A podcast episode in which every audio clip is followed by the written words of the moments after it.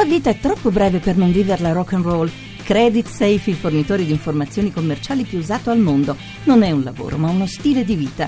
Creditsafe.it. Invia il curriculum a italiainfo-creditsafe.it. RAI GR1 Periferie difficili, angoli della città diventati terre di nessuno. Si picchiano, spaccano bottiglie, è sempre una, una guerra. Ci fosse un po' più di controllo forse sarebbe meglio, ecco, quello sì. In via Padova ce ne vuole un po' di più di militari. Una volta c'erano le, le pattuglie fisse qua in piazzale Loreto, le hanno tolte e poi ogni tanto succede questo. La risposta di Milano al bisogno di sicurezza dopo l'accoltellamento di un gruppo di latinoamericani in un bar di via Padova. Adesso terminando il giubileo io mi auguro che parte dei militari che c'erano sul progetto Strade Sicure eh, ed erano a Roma per il giubileo, parte potranno arrivare a Milano.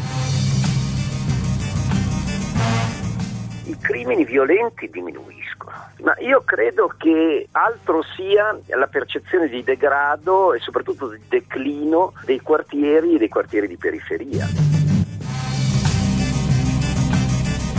Via Padova a Milano non è il Bronx della penisola e la violenza nelle aree più degradate delle città non è un problema solo italiano. Degrado e violenza vanno di pari passo, spiega Maurizio Ambrosini, sociologo dell'Università Statale di Milano.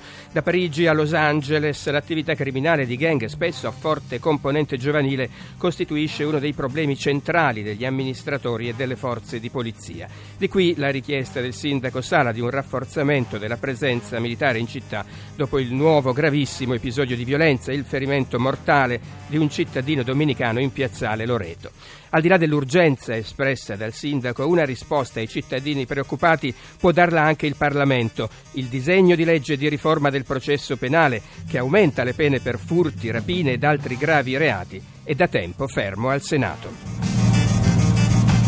In primo piano nel nostro giornale c'è la risalita dello spread, interviene Draghi, occorre stabilità per le riforme, dice il numero uno della BCE. Intanto Bruxelles frena sulla linea dell'austerità e salva per il momento i conti italiani, l'ipotesi di procedura resta sospesa fino al 2017. Ed ancora telefonata tra Putin e Trump, presto un incontro tra i due per normalizzare il rapporto tra i due paesi. Pioggia di critiche sul nuovo presidente, intanto dopo la nomina consigliere strategico dell'estremista Bannon protestano le comunità ebraiche e musulmana. La cronaca italiana, operazione all'alba contro l'andrangheta, colpo al clan Condello, 26 arresti. Parleremo anche della sicurezza nelle scuole, a Roma a rischio quelle costruite più di recente, parleremo dell'ultimo sfregio alla Fontana del Bernini in piazza della Minerva, sempre nella capitale. Poi lo sport, stasera Italia-Germania di calcio, ma è solo amichevole.